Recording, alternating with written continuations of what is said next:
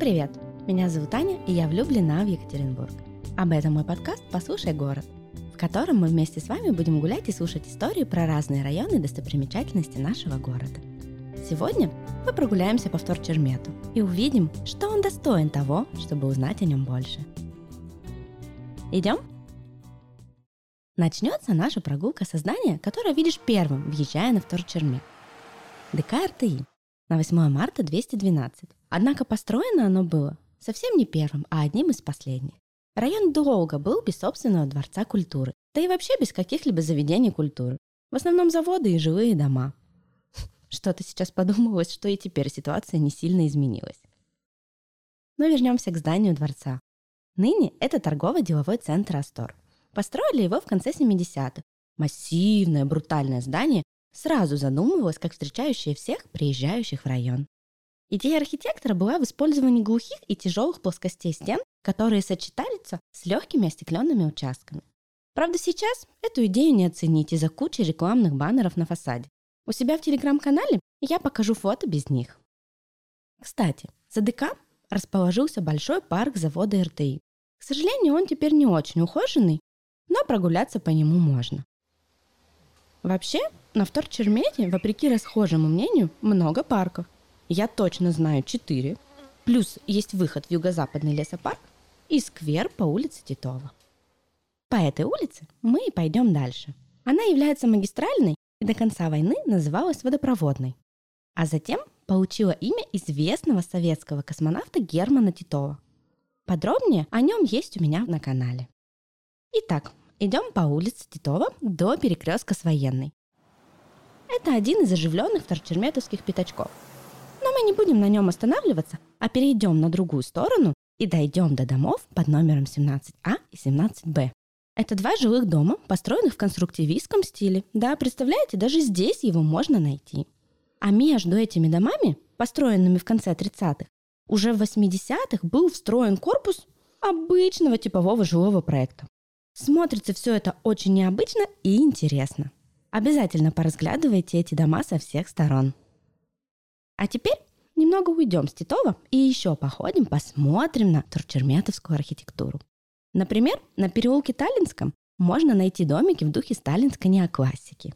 А в квартале улица Агрономическая, Братская, Ферганская и Патриса Лумумбы расположился так называемый квартал номер 21. Это экспериментальный квартал, построенный в 60-х с помощью новых тогда технологий в строительстве. Панельные жилые дома производились на предприятиях, а затем с помощью кранов собирались на месте как конструктор. Прогуляйтесь по этому кварталу. Здесь можно увидеть и интересное расположение зданий под тупым углом, чтобы один башенный кран мог обслуживать несколько домов без демонтажа. И новый на то время принцип освещения, когда светильники располагались непосредственно на домах. Причем сами светильники тоже очень интересной формы, обратите внимание. Отдельно стоит обратить внимание на детский сад по Ферганской 20Б. Во-первых, здесь сразу были и ясли, и сад, причем очень большие. А на здании архитектурными деталями стали горизонтальное остекление и плоская крыша. А еще практически впервые здесь применялось много пластмасс. Сейчас это звучит не очень, так ведь? И вообще у нас с вами получается такая очень советско-архитектурная прогулка – Давайте теперь сходим посмотрим самое известное предприятие Вторчермета. Хотя подождите, забыла рассказать, что стройку жилого микрорайона 21 возглавлял тогда инженер, выпускник стройфака УПИ Борис Ельцин. Представляете? Ну а теперь к жиркомбинату на Титова 27. Только приготовьтесь к не очень приятному запаху, иногда он здесь бывает. Начал комбинат строиться после войны и был запущен в 1959 году. И уже через три года вышел на проектной мощности. Тогда здесь производили только маргарин. И лишь через 10 лет в ассортимент добавились кетчуп, горчица и, внимание, стиральный порошок. Интересно. А потом, уже в середине 70-х, комбинат начал производить знаменитый майонез. Надо отдать должное этому предприятию. Оно пережило советское время и до сих пор очень хорошо работает. Но долго здесь задерживаться все равно не будем. Лучше снова о культуре.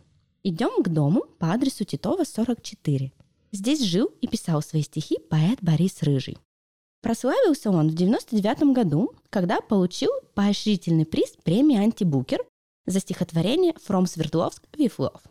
А вообще, как говорили литературные критики, его поэзия наполнена своеобразной эстетикой городской окраины, и сам Вторчермет нередко фигурирует в его стихотворениях.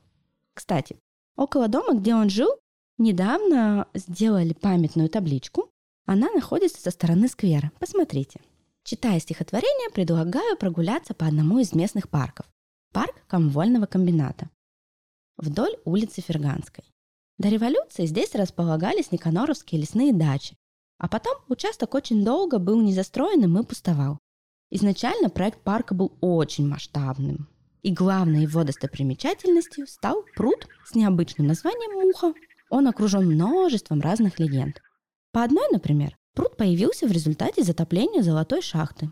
А по другой говорят, что в 90-е здесь скрывали следы своих злодеяний бандиты. Такие тогда были времена.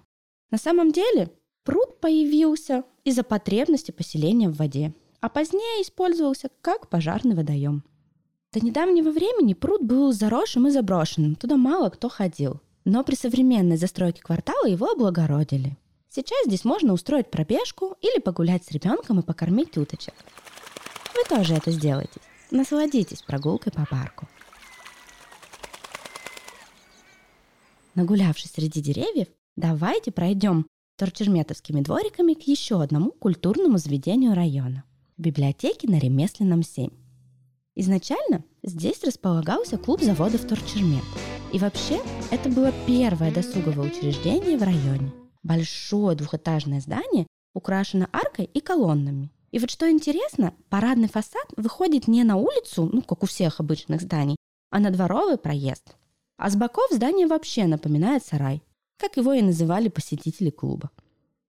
Еще одно, прежде культурное заведение, располагалось на трамвайном кольце, на Санаторной 1. Это здание бывшего кинотеатра «Южный». Он, кстати, появился даже раньше Дворца культуры. Кинотеатр проектировался широкоэкранным, с залом на 600 мест. Сейчас от него осталось только название – ТЦ «Южный». Не разглядеть ни фасад, ни архитектуру, все завешено рекламами. Здесь рядом еще один очень оживленный районный пятачок – от него можно дойти до станции Торчермет и на городской электричке вернуться обратно в центр. А можно, если еще остались силы, дойти или проехать на автобусе чуть дальше до еще одной, более старой, чем весь район достопримечательности. Поедем? Только сначала обратите внимание через дорогу на комвольный комбинат. Еще одно предприятие в Торчермета, пережившее советское время. Активно работает и сейчас.